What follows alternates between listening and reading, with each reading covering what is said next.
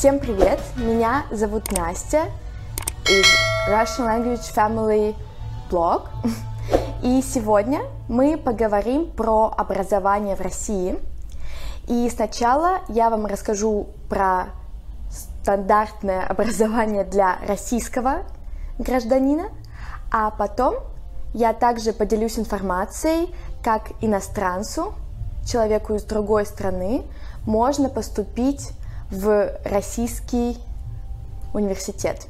И я думаю, что первой ступенью образования считается даже не школа в России, а детский сад. Большинство детей ходят в детский сад, начиная с трех лет. В три года родители отдают их в ясли. Это специальная группа для более маленьких детей. И как раз до 6 лет ребенок ходит в детский сад, и в 6-7 лет он идет в школу, в первый класс. Из первого по четвертый класс это называется начальные классы, и как раз в эти года ребенок или уже школьник, он знакомится с атмосферой, знакомиться с базовыми предметами, такими как базовая математика, русский язык, чтение, также рисование или ИЗО, урок труда. Это урок, на котором дети учатся быть креативными и создают разные поделки, мастерят что-то своими руками или готовят. Также урок музыки, урок природоведения. Обычно урок природоведения — это как база перед биологией, это урок обо всем, что нас окружает. И, конечно, иногда есть больше углубления, если, например, это школа с углублением в естественные науки, то могут быть более сложные предметы также и в начальной школе. Например, у моей знакомой, у ее сестры а, в четвертом классе есть уже биология, то есть углубление в биологию. И, допустим, у моей другой подруги, у нее есть брат, который учится в школе с уклоном на иностранные языки, и если в обычной школе чаще всего есть один иностранный язык, английский в начальной школе, то у брата моей подруги есть целых три начальных э, иностранных языка. Он учит английский, французский и испанский. Но, конечно, это скорее исключение, чем правило, потому что, да, в России обычно со второго класса учат иностранный язык, но в основном один, а не три. И после начальной школы начинается средняя школа, это пятый, девятый класс. И как раз в средней школе школьник может выбрать какой-то профиль направления, профильный класс, в котором будет идти углубление на какой-то конкретный предмет или несколько предметов, например, физико-математический класс, если ребенок хочет связать свою жизнь в будущем с этими науками, или если сейчас ему интересна математика или физика в перспективе. А, также бывает химико-биологический класс, бывают классы с гуманитарным уклоном, обычно это языки, несколько языков – а, литература, история и обществознание. То есть, конечно, у всех школьников в средней школе одинаковые предметы, но в зависимости от того, профиль с каким уклоном вы выберете, в какой класс вы пойдете, у вас может быть больше часов того или иного предмета. Но, конечно, это не во всех школах, потому что в России есть в основном в России государственные школы. Я думаю, что здесь не так популярны частные школы, как, например, в Америке. Но они есть, но не очень популярны. В основном туда ходят дети богатых людей, я думаю. И, но также есть общеобразовательные школы, а есть школы с уклоном в какие-то предметы. Есть лицеи, есть гимназии, и обычно обучение в таких школах считается более перспективным. Считается, что в таких школах лучше учителя, считается, что в таких школах лучше подготовка. И чаще всего, чтобы поступить в такую школу, нужно сдать какой-то экзамен. Например, я думаю, если ты поступаешь в лицей или в гимназию а, в первый класс, то нужно сдать экзамен как на общее развитие. Я думаю, что чаще всего дети уже умеют читать, те, которые поступают в такую школу, могут посчитать какие-то простые, сделать какие-то простые вычисления, да. В такую школу возможно поступить и позже, и во втором классе, или как раз в среднюю школу, но просто нужно сдавать экзамены, чтобы подтвердить, что ты будешь успевать за более сложной школьной программой. И в основном, я думаю, что следующие предметы есть и изучаются в средней школе в России.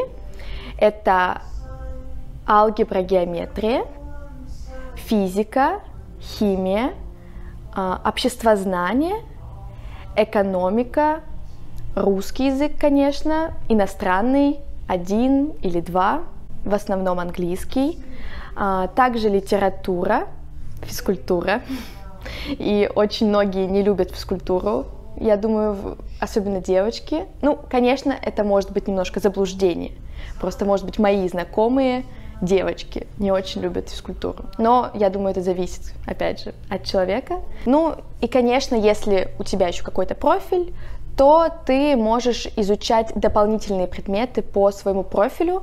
Не в смысле ты можешь выбирать, но в смысле, если ты учишься в школе, в которой есть классы с уклоном, например, с уклоном на гуманитарные науки, то, скорее всего, в зависимости от профиля могут быть дополнительные предметы.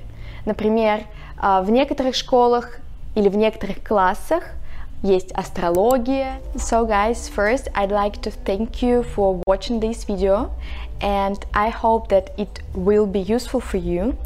And if you want to get even more use out of this video, I recommend you to go to my Patreon by the link in the bio and download scripts I made for you from this video. This script includes text from the video, new words from the video with examples and with synonyms and also exercises. So I think it will be very helpful for you to practice your Russian even more. And what's more important, practice Russian naturally. И после девятого класса существует обязательный экзамен, который необходимо сдать, чтобы получить аттестат о неполном среднем образовании. Этот экзамен называется ОГЭ. И 6 лет назад, когда я сдавала этот экзамен, он включал только два обязательных предмета. Это математика и русский. И чтобы пройти порог и получить аттестат, нужно было сдать эти экзамены как минимум на тройку. А, в России пятибальная, в основном пятибальная шкала оценивания. 5 – это наивысшая оценка. 2 обычно это значит, что ты не сдал. И 3 – это такая удовлетворительная оценка. И также 6 лет назад, когда я сдавала ОГЭ, ты мог выбрать дополнительные предметы, но это было не обязательно, это было по твоему выбору. Если ты хотел challenge yourself, то ты мог выбрать еще один или два предмета. Например, если ты любишь английский язык или историю, ты можешь их сдать и проверить то, как хорошо ты знаешь какой-либо предмет. Но это не было обязательно для тех, кто шел дальше в 11 класс, либо для тех, кто не хотел поступать никуда после 9 класса, а просто закончить школу с аттестатом о неполном среднем образовании.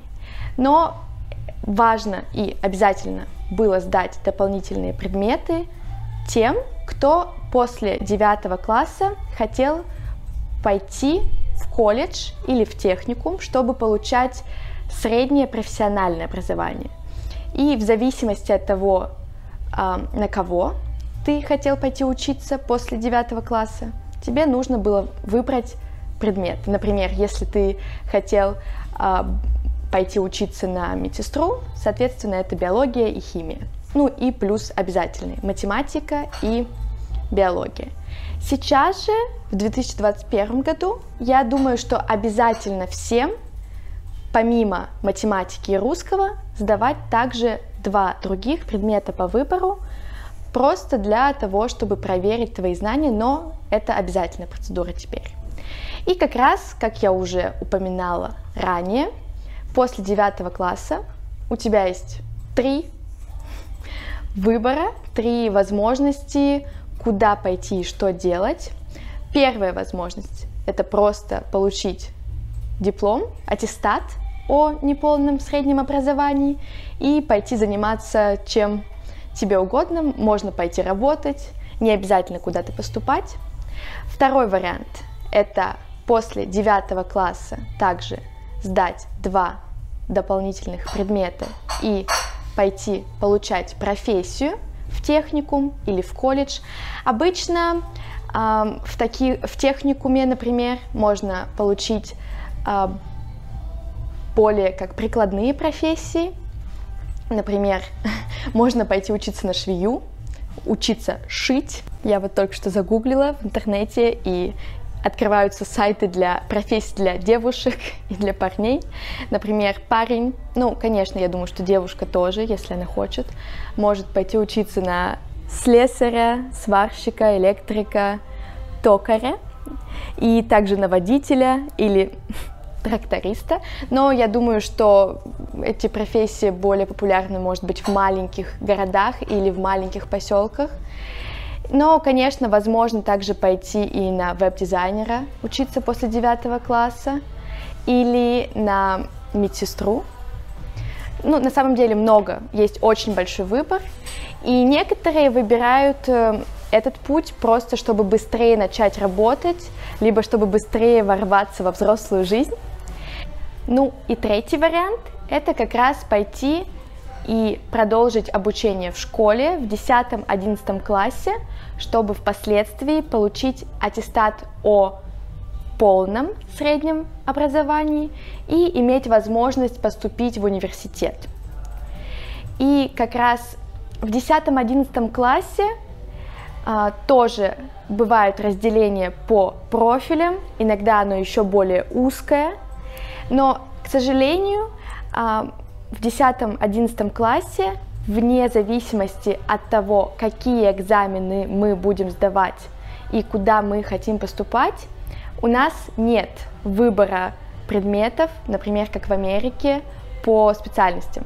Даже если твой класс, направленность твоего класса математическая, даже если ты хочешь поступать, например, на, на профессию, связанную с математикой и физикой, ты все равно также должен в 10-11 классе изучать литературу, историю, биологию и все дисциплины, они обязательны для всех десятиклассников и одиннадцатиклассников тоже.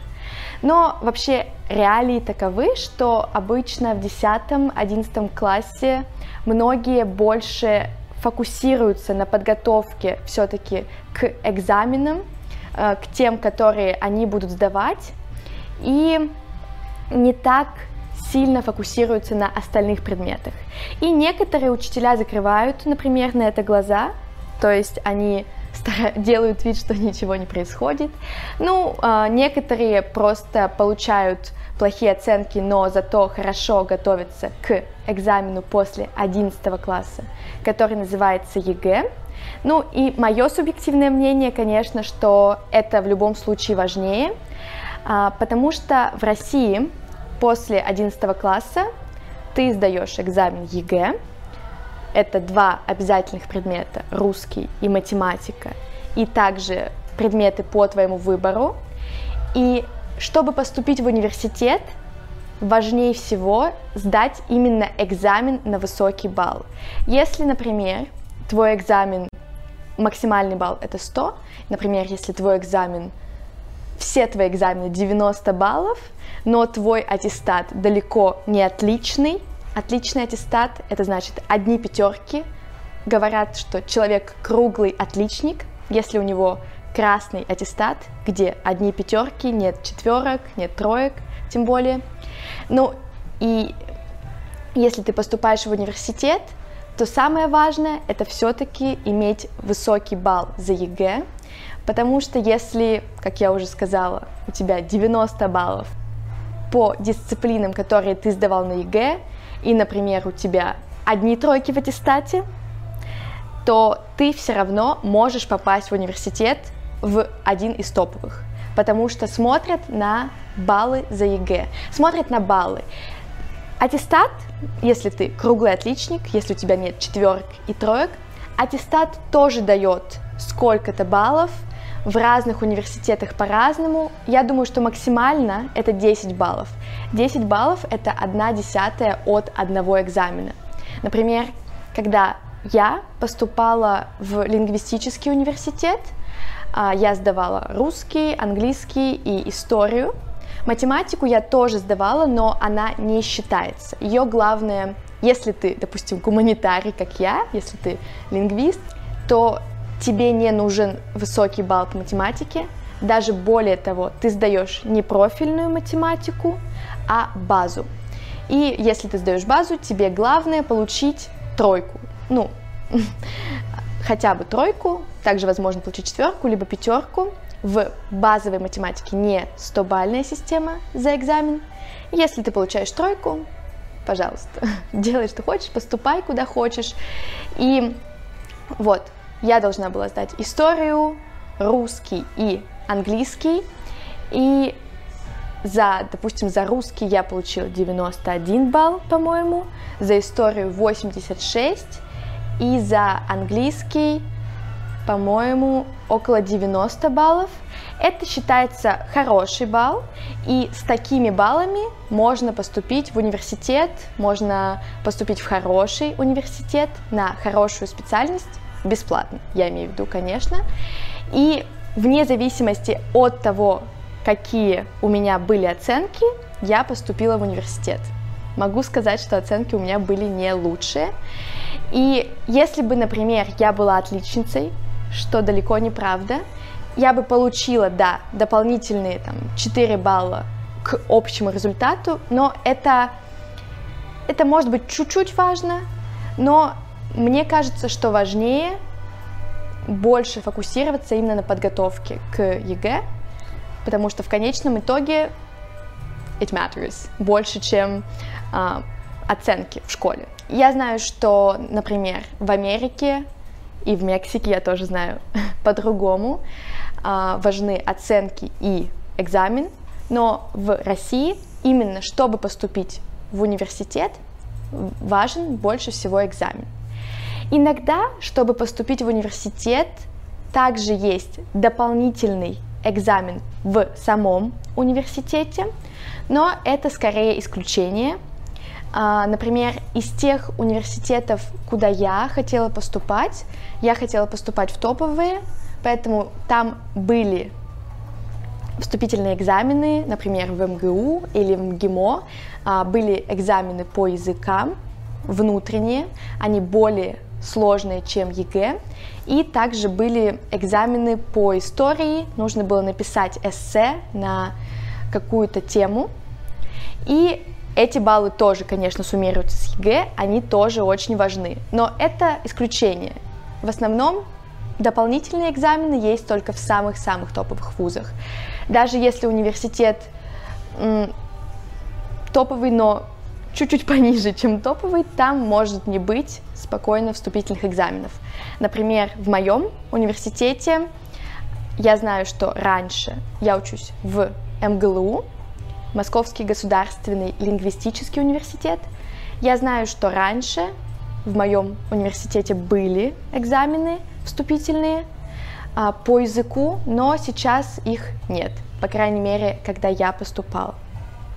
И как раз после 11 класса, если ты не бросаешь учебу на всю жизнь и решаешь идти работать или не работать, а идешь в университет, ты можешь поступить на бакалавриат.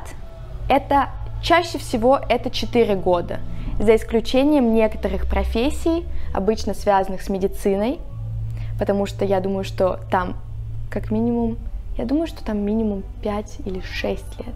И плюс еще там магистратура, аспирантура.